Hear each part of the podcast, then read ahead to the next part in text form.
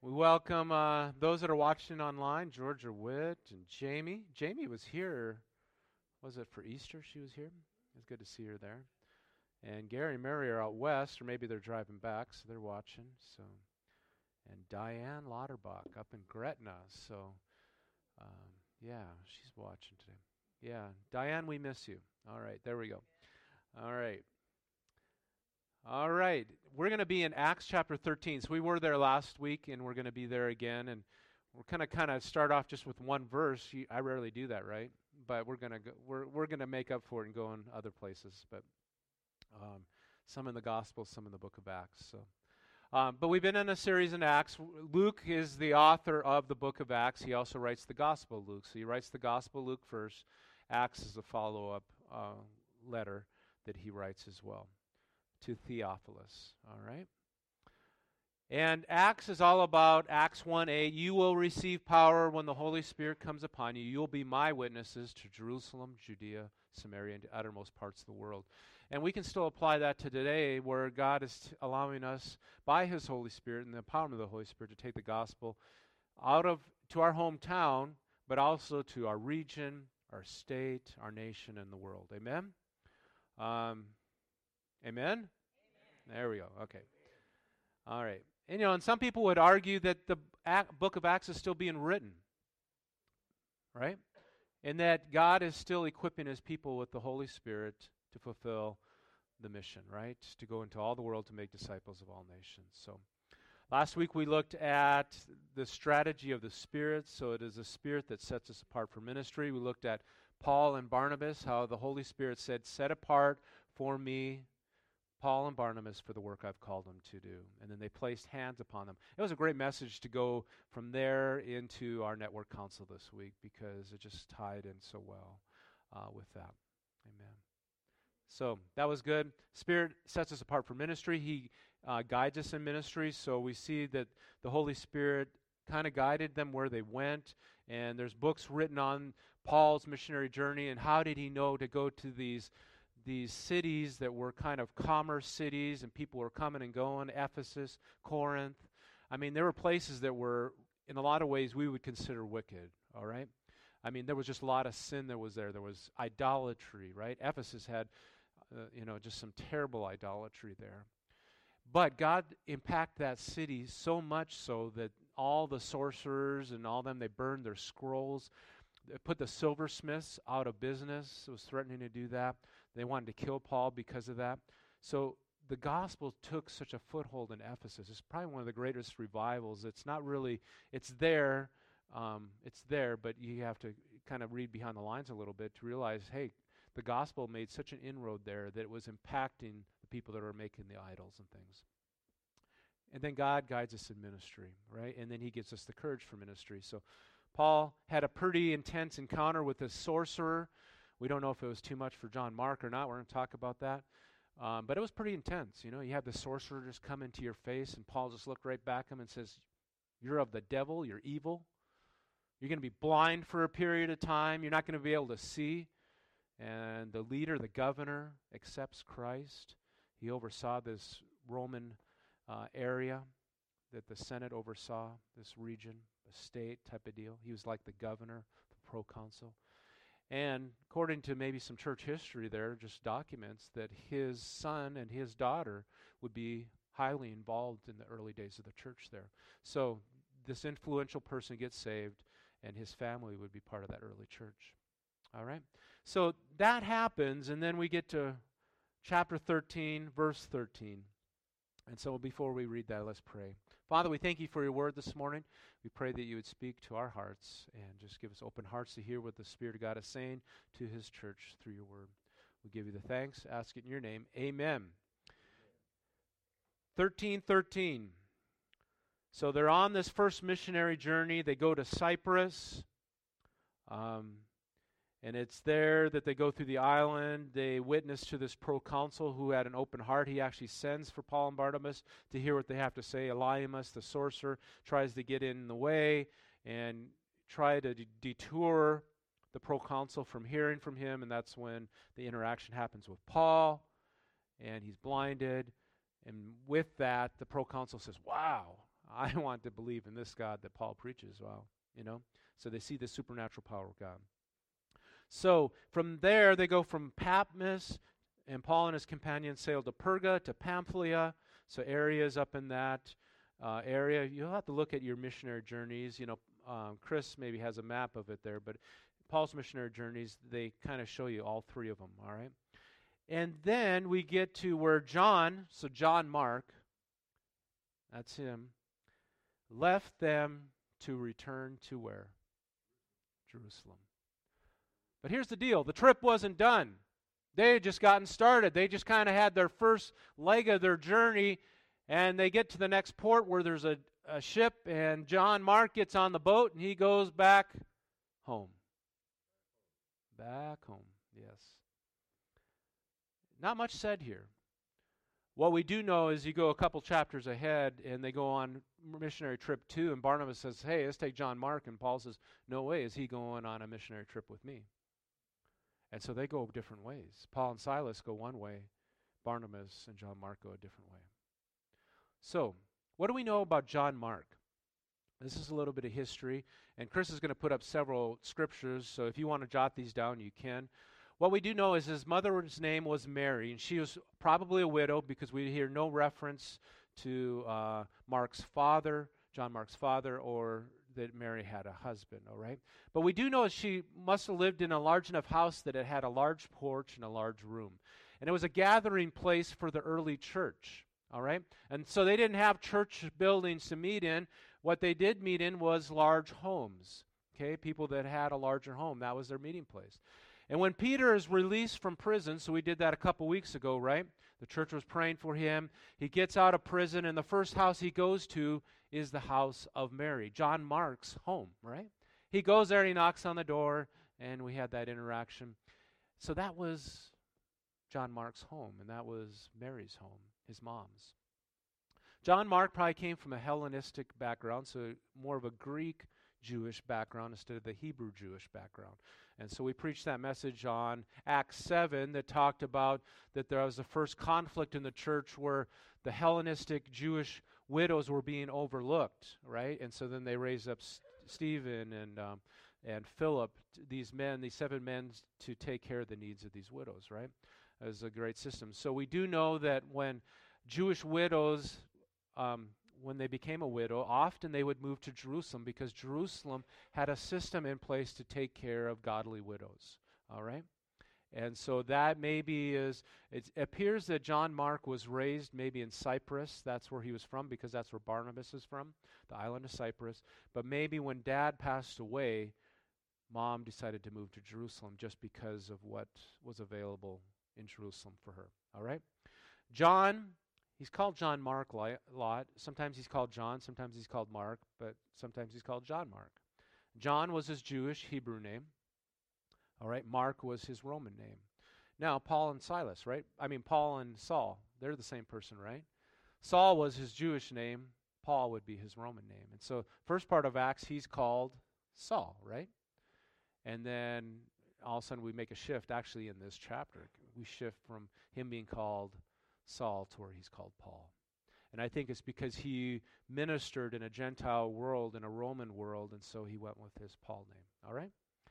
Um, we do know that he was the cousin of John, uh, Barnabas was the cousin of John Mark, uh, who was from Cyprus. We see that in Colossians 10.10.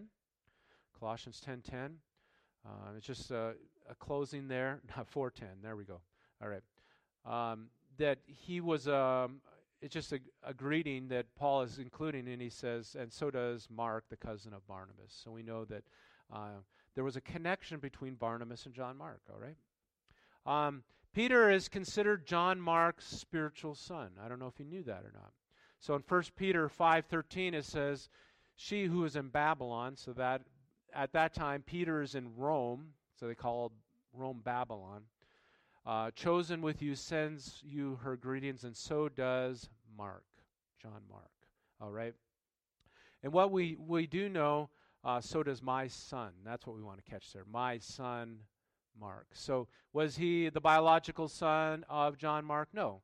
But just like Timothy and Titus were spiritual sons for Paul, John Mark was a spiritual son for Peter. And according to church tradition, he is then the author of the Gospel of Mark, John Mark would be.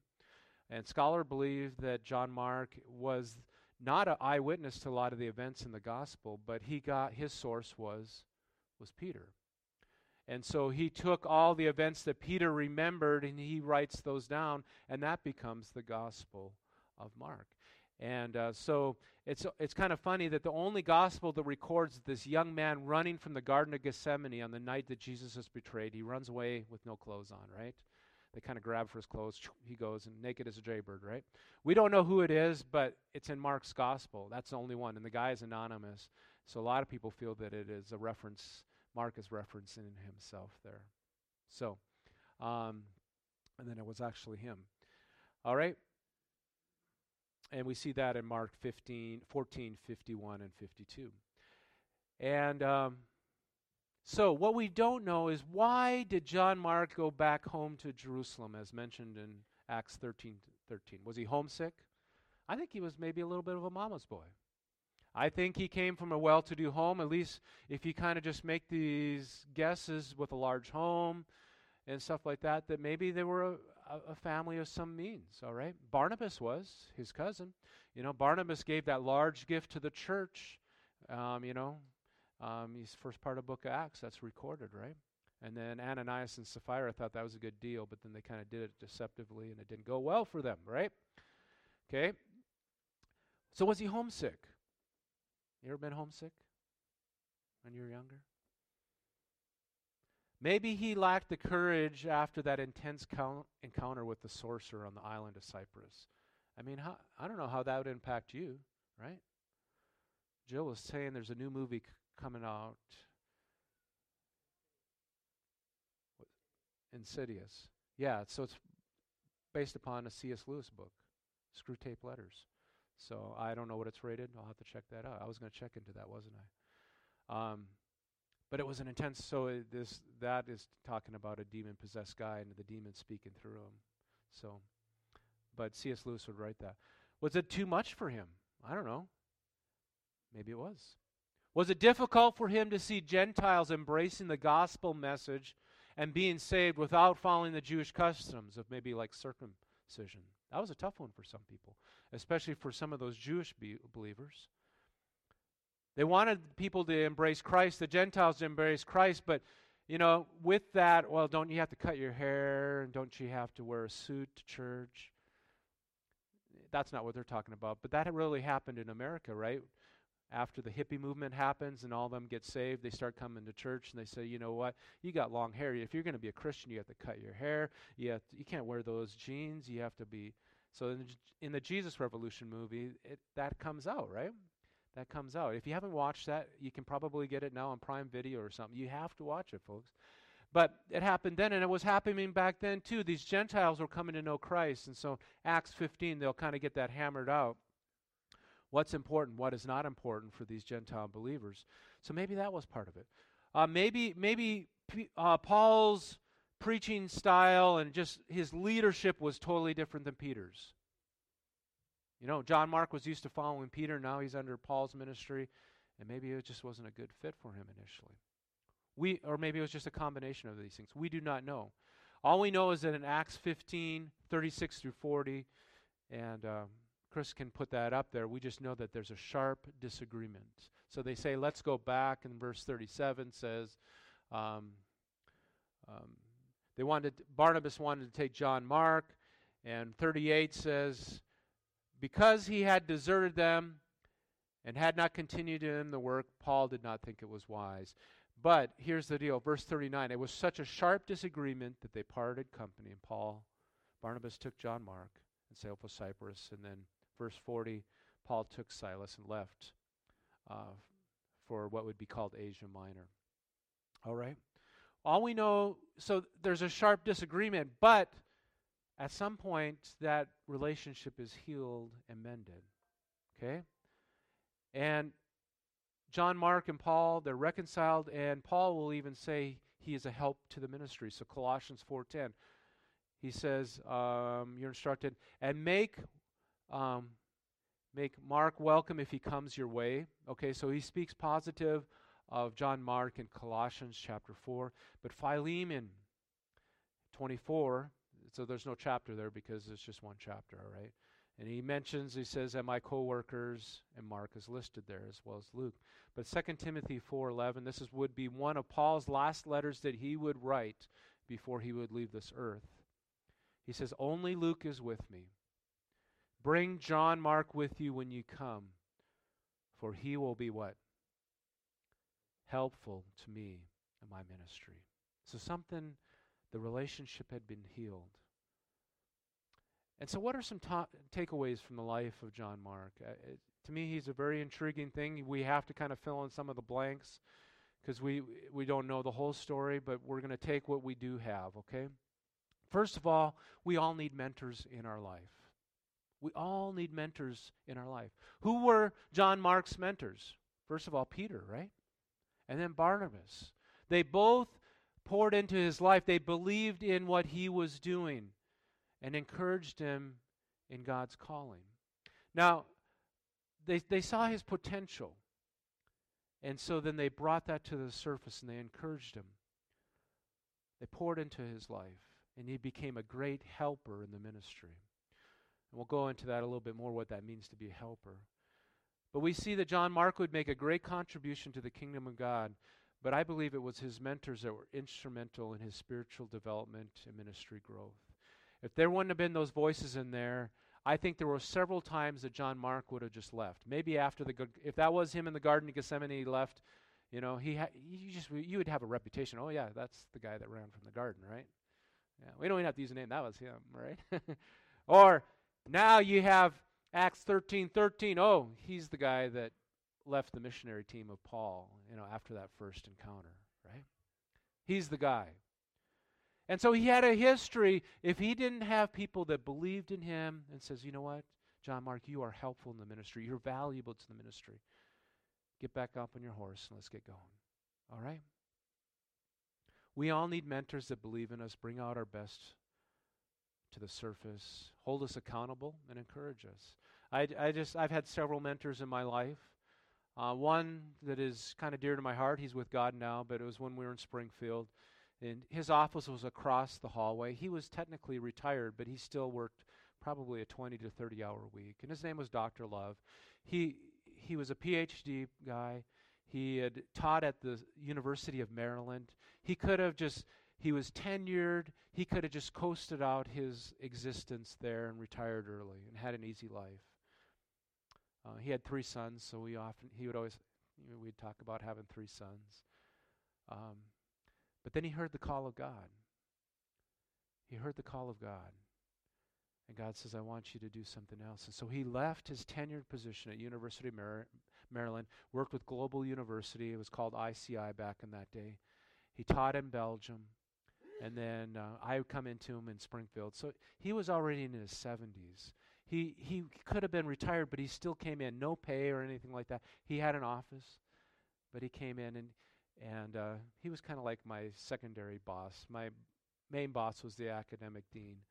But he, Dr. Love would, you know, when he would get off, at the end of the day, he'd always come across the hall and he'd say, hey, hey, Brent, how you doing, right? And we would talk. He had just some great leadership skills. And um, they gave me a lot of new things to try. Hey, Brent, we need this done. We needed this test bank database developed. And so he was there kind of guiding me. He says, Yeah, you know, so I do the research. And he was just there. I did the work, but he kind of was there, supportive. And he he had me doing things that maybe I was uncomfortable doing, never had done before. But he pulled out the best of me, believed in me, and he knew I wouldn't be in that position for long and that other things would come my way. Um, but he was a great mentor. We all need mentors in our life. The people that believe in us, that see our potential and bring it to the top. Amen? If you don't have a mentor, pray to God and you have it, it's not an easy process. I'm not going to lie to you. Because you're trusting your life to them, right? They can either they can either bring out the best in you or they can crush you. So there is some godly wisdom there. Secondly, we all must learn from our failures. We don't know why John Mark left Paul and Barnabas on the missionary journey. but it was a black mark on his resume. So we discussed some of the reasons. Maybe he was homesick, first time being away on the road, you know. And it, you know, for I don't like. I mean, I like traveling, but you know, if you get the right motel room that has a comfortable bed and everything, then things are good, right? But if you don't, you know, you have a loud train or something like that. We were staying at the camp this weekend, and by by the the last night, I was getting a little more used to it. But it, you know, it's just not home, right? It's just not home. Now think about when you're traveling on the road. Back in those days, I don't think they had motels or hotels, right? I don't know if they were sleeping on the ground. I don't know what they had for accommodations, right? Um, yeah, it maybe was kind of interesting. It'd be like some of my missionary trips. Um, I've had some interesting ones, you know. Belize, I think I remember. Uh, yeah, Belize, Guyana. Guyana, yep. Belize at least had mosquito nets and the fan blowing on me. The beds, the mattresses were kind of white. in Guyana, they were pretty colorful, if you know what I mean. The mattresses were. They had a lot of polka dots, yellow polka dots, and all that. you go. You know what I'm talking about? They smelled, right? There was mosquitoes there too. You had to sleep with a net. Um, man, cockroaches. I mean, we, there's cockroaches here, right? Like that. They have cockroaches there, man. They're pets. They can be pets, right? Yeah, they're. Yeah. Um, great people. But it's you know it's different. It's different. Um, we we don't know why. I, I think I think the encounter in Cyprus was part of it. It could have been that that the Gentiles, this proconsul receiving the gospel and not having to go through circumcision, some of that, maybe that was just pushing the boundaries a little bit for John Mark. He didn't know how to filter through that, especially without Peter being there to help him through that, to understand that. Um, we, do, we don't know. Galatians 2.13 says that even Barnabas struggled with the, the Gentiles embracing Christ. So some of the leadership from Jerusalem come up to uh, where Paul is at, I believe in Antioch, and and Paul had to confront Peter and some of them because, you know, they, they said they were embracing the Gentiles, but when it came down to came time to have a meal, the Jewish legislation said over here and the Gentiles said over here, right? So they weren't fellowshipping, they weren't embracing these believers. There was that separation, right?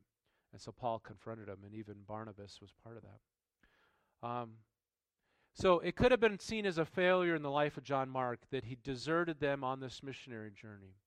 And that is the words that are used in our English Bible, right? He deserted us. He left us. It wasn't planned, it wasn't. He deserted us. He left us. We needed him on this trip, and he left us. Um, but you know what? We all fail, right?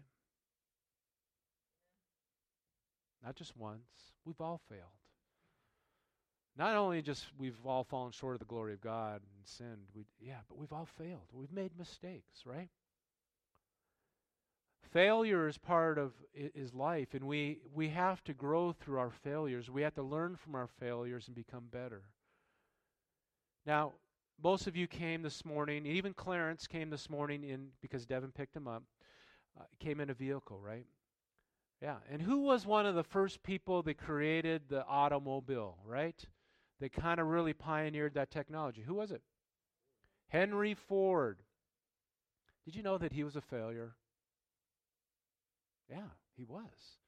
Several attempts to get that off the ground failed. Mainly, it was getting investors and people. He he wasn't able to get the, the backing and he had everything in place and it didn't all come together. And so twice it, it, it got kind of scrapped. And finally he found somebody that believed in him and they got the technology and and now we have automobiles today. Now they've come a long ways. Yeah, there you got it. That's the Model A, I think. One of the first vehicles. Now, you know, how would you like go doing that in 10 below weather, right? I don't even know if you could get it started, right? Um, but you know what? Henry Ford could have been seen his life as a failure. He could have allowed it to define him. But instead, he learned from his failures. This is what he said. Henry Ford says, failure, failure is simply the opportunity to begin again. this time more intelligently. Right? Failure is simply the opportunity to begin again, and this time more intelligently. Are you going to fail? Absolutely. You know, Edison and the light bulb, right? How many times did he fail? If you Google it, it was a lot of times.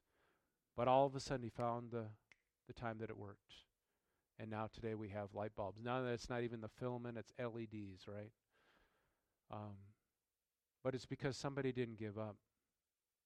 They learned from their failures. We also must do that. Are you going to fail? Absolutely. Sometimes you're going to fail pretty good. Get back up, shake off the dust, and get going. Number three, we must use our gifts to serve God. Mark is referred to as a helper. He's not called preacher, he's not called evangelist, he's not called missionary, he's called helper. Uh, yeah, helper. Minister, yeah. What did that involve? Was he the gopher? You know, so when I started off in construction, I was kind of called the gopher, right? I didn't stick my head up out of the hole, you know, and have these two white front teeth. But the gopher meant you were going for this, you were going for that, right? I was the laborer. They, that was the more technical term, but uh, started off at age 12 working, but I was the gopher, right? I helped everybody else do what they were supposed to be doing. This is what we see in Acts 13:5. So we covered this last week. When they arrived in Salamis, they proclaimed the word of God to the Jewish synagogues, and John was with them as their helper. Helper. Now, most people think it was more than he was just the gopher, that he helped in preaching, and then maybe even had some of the teaching ju- duties that he was there doing the discipleship classes. So Paul's out there preaching and getting people saved, and Mark, John Mark, was the one that was doing the discipleship classes and helping out. Paul couldn't do it all, right? He needed other people to help carry the load, and so maybe that's what John Mark's responsibilities were. We know that when Peter was in Rome, that. Um, tradition says that he was Peter's interpreter, so he must have knew um, Greek and also the Hebrew and maybe Aramaic and stuff as well, just as Paul did. Paul had that dual citizenship and the ability to go between the Jewish world and the Roman world. And it seems that John Mark had that ability as well. And so he was the interpreter. So I have some people here that can be interpreters that know how to do that. John Mark was good to have on the team. Even Paul, then in the latter days, said he found value. Bring John Mark to me because only Luke is with me, and John Mark is valuable to me in the ministry. Bring him to me. The axe had been buried, whatever the situation that, that had arose there initially was taken care of, and John Mark was now known as somebody that was helpful in the ministry. Church tradition, we don't know, uh, you know, all the facts there, but church tradition says that he stayed with Barnabas after Peter passed away. He would stay with Barnabas in Cyprus, on the island of Cyprus, until Barnabas would die. And then church tradition says then he would sail to Alexandria. So Cyprus is in the Mediterranean Sea, right? He would sail south to Alexandria, the Egyptian coastline, and that he would start a church there. That's church tradition. Now he was the one that was there going out, leading the charge, and developing the kingdom of God. What we do know is that he gave his talents, he gave his time, he gave his life, did he not? We can look at Acts 13 13 and say, man, he's a deserter. He left when they needed him. But because people believed in him and because John Mark did not give up, to his credit, he became a very valuable asset to the kingdom of God over his lifetime. Amen? And maybe that's your story. I do have a fourth point. This is the bonus point. We must seek reconciliation with fellow believers. It is not okay to be at odds with fellow believers in Christ. It just isn't. Um, there was a po- contention between Paul and John Mark. It got resolved. We don't know. Paul does talk about in his letters, he talks a lot about forgiveness, about loving one another. That's one of his common things because he realized that people have different personalities, right? He was a very strong personality. He he didn't pastor churches. He got churches started, but he did not pastor churches. He had Timothy and Titus pastor churches. They had a different temperament, right? Paul got them started. He turned over the pastoral work to them, right? I think Paul was well aware that his personality could sometimes be too much for people. And yet, it was exact, that exact personality that God needed to go into parts to pioneer and to raise up a church. I mean, you look at what Paul did, it's incredible. Just the different churches he started that we see recorded by Luke in the book of Acts is incredible. Um, but we all need to have that reconciliation needs to be there, right? We won't always see eye to eye with people. Personalities will clash. Sometimes we hurt people, sometimes on purpose, sometimes on accident. I think we would be lying if we didn't say that we hurt people sometimes on purpose. Man, they hurt me. I am just going to, right? Hurt them back. Not always with a fist, but with our words, right? Or passive aggressive things. None of us would ever be passive aggressive, I know. All right? But we all must seek reconciliation. That means to deal with the hurt, to deal with the conflict, to deal with the disagreement, and provide healing, forgive, to love, and to move on. This is what Jesus had to say, Matthew chapter 5. So if you're presenting a sacrifice at the altar in the temple and you suddenly remember that somebody has something against you, okay, they're mad at you. Often, you know, as a pastor, sometimes I, I really try not, I don't hurt people, but I can guarantee you I hurt people. You know, I say things that are, that are sometimes I wish I could take it back. It's kind of like that just did not come out right. Okay? I've done that. Um, you know, I, I really try not to hurt people, but I, I, I, I, I, in the years that I've been here, I've hurt a few people. All right? whatever the case, whether you're the one that offended or you're the one being offended, if God is, you need to go to that person and try to resolve it. You, you do what you can. They may not forgive you, but at least you forgive them and you move on. Because, why is that so important? Because forgiveness hurts you. It doesn't hurt them, it hurts you. All right? It's poison. You have to deal with it. You have to deal with it. It will kill you. Literally, it will. You have to forgive. It doesn't mean you always have to trust people again. It doesn't mean you have to open up their whole, your whole life to them again. But you have to forgive to free yourself. You have to. Colossians says this, chapter 3, 12 through 15. Since God chose you to be a holy people he loves, you must clothe yourselves with tender hearted mercy, kindness, humility, gentleness, and patience. Make allowance for each other's faults and give, forgive everyone, anyone who offends you. Okay? Remember, the Lord forgave you, you must also forgive others. Above all, clothe yourself with love, which binds all of us together in perfect harmony. And let the peace that comes from Christ rule in your hearts. For as members of one body, you're called to live in peace and always be thankful. Amen. You know what? I I don't always see eye to eye with a lot of some of the ministers in our in our network. I love them all. I respect them all. All right? But some of them, man, you know, there's just good, just you're just kind of on the same level, and but but some of them is kind of like, uh, you know. But I'm I'm not gonna try to offend them, and if they offend me, I'm gonna try and resolve it. God's called us to live with peace, in peace and love one another. Amen. All right. And that goes to all of our earthly relationships and our spiritual relationships we have to work towards reconciliation. All we can do is forgive other people, and if we've wronged them, say, "Hey, will you forgive me?" If they don't, that's that's their thing. But we're freeing ourselves. Set yourself free, all right, and work towards reconciliation. And I, have had my dad share here before. Uh, it's been a few years now, but I, I think when he did share, it was a pretty powerful service, as he just shared. Um, my, my both my mom and dad grew up in alcoholic homes. They didn't have all always the you know there was some things that were rough there, right? And uh, just growing up, I, my parents I knew they loved me, but you know, I, I saw him react to me as his son sometimes the way his dad had reacted to him. You know, there's just sometimes this outburst of anger, you know. And you, as a kid, you don't forget those things. You can forgive, but you don't forget them, right?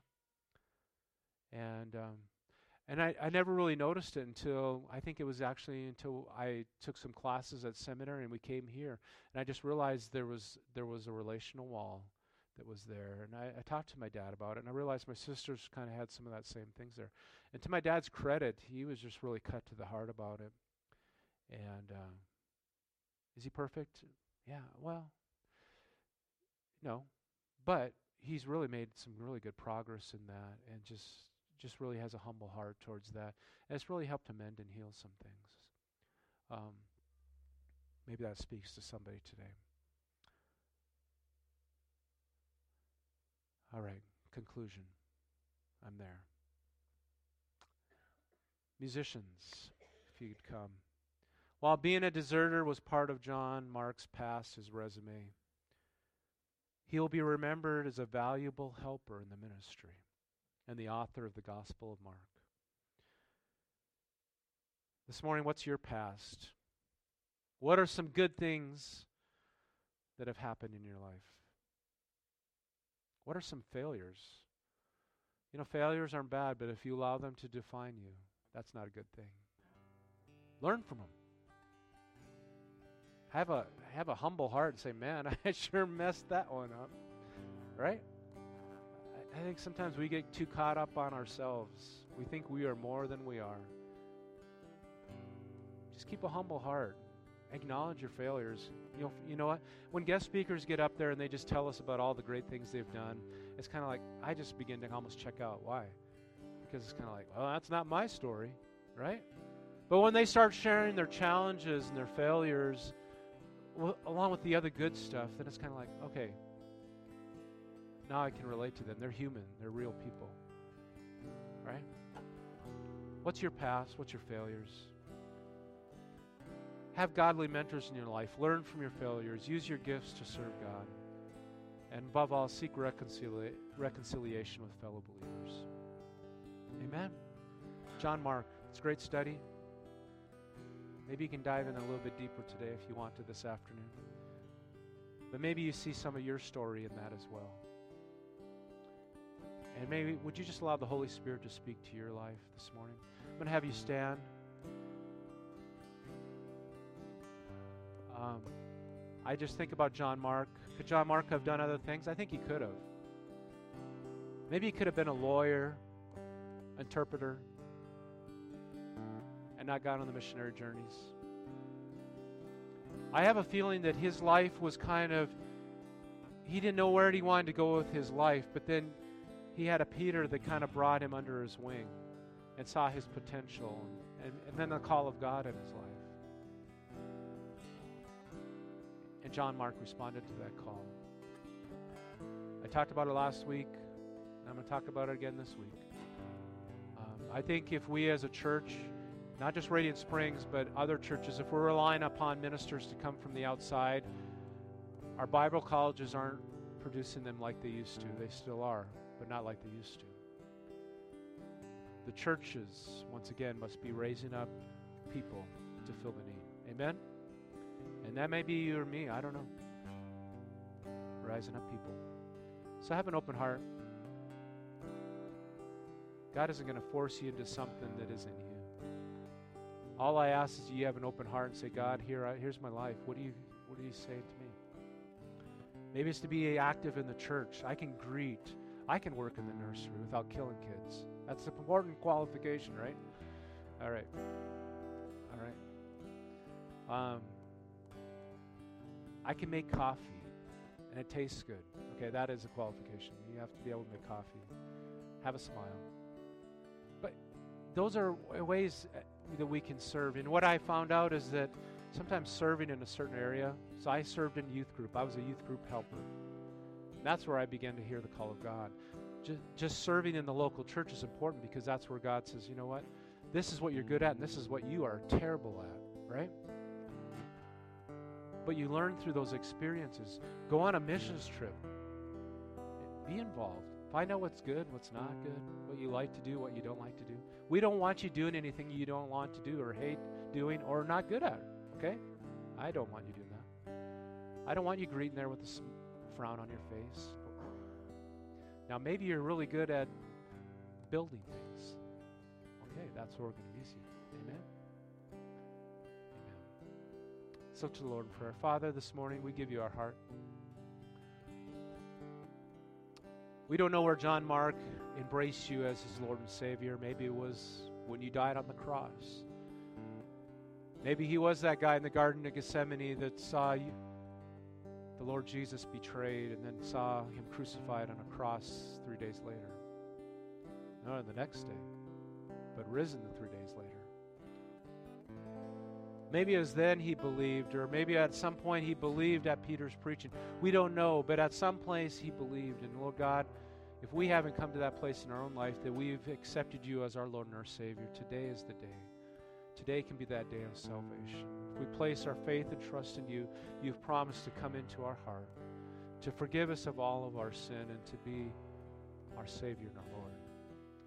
So, Lord God, and maybe there's someone here today that's going to take that step whether watching online or here. We, Lord, we just uh, pray with them today. But Lord, I pray for those that are here today and those that are watching online. Lord, God, we are the church. We are the church. We are those that have been called by your name, that have been called from darkness into light. That's what it means. We're the called out ones. That's what church means the ecclesia called out from the world to be your people, to be set apart for you and your purposes, to glorify you, and to be the people of God. And Lord God, I, I pray that you would release us to do what you've called us to do. And maybe we don't know what, God, how you want us to be involved. All I know is that I believe there's great treasures here, even within our congregation, of gifts that you're wanting to unlock in the lives of people to serve within the church. Maybe even some of those are full time ministry. Um, God, it can't be a call of man. It can't be something say, hey, I want to go do this. God, it has to be your speaking to us, just as you did to Paul and Barnabas. Set them apart for the work that I've called them to do. And so, Lord God, give us an open heart today to uh, just to hear your voice. We ask this in your name.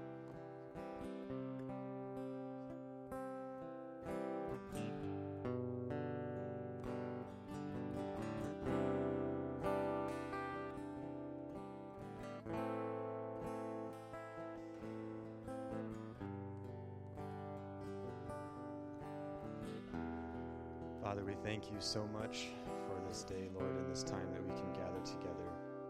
Lord, we thank you that there is, in fact, no one like you, no one beside you that can go with us in our lives and lead us in the way that you do. And Father, we ask that you would continue to lead us as we go throughout today, throughout this week. Lord, would you walk beside us? Would you clear the path in front of us? Show us where to place our feet and where to place our trust.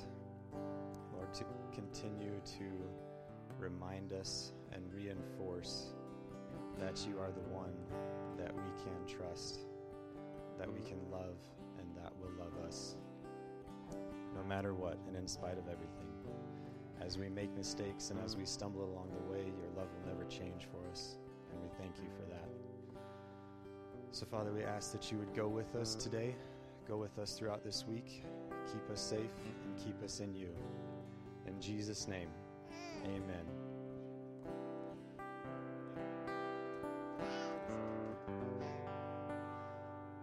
Feel free to stick around in fellowship and have a great rest of your week.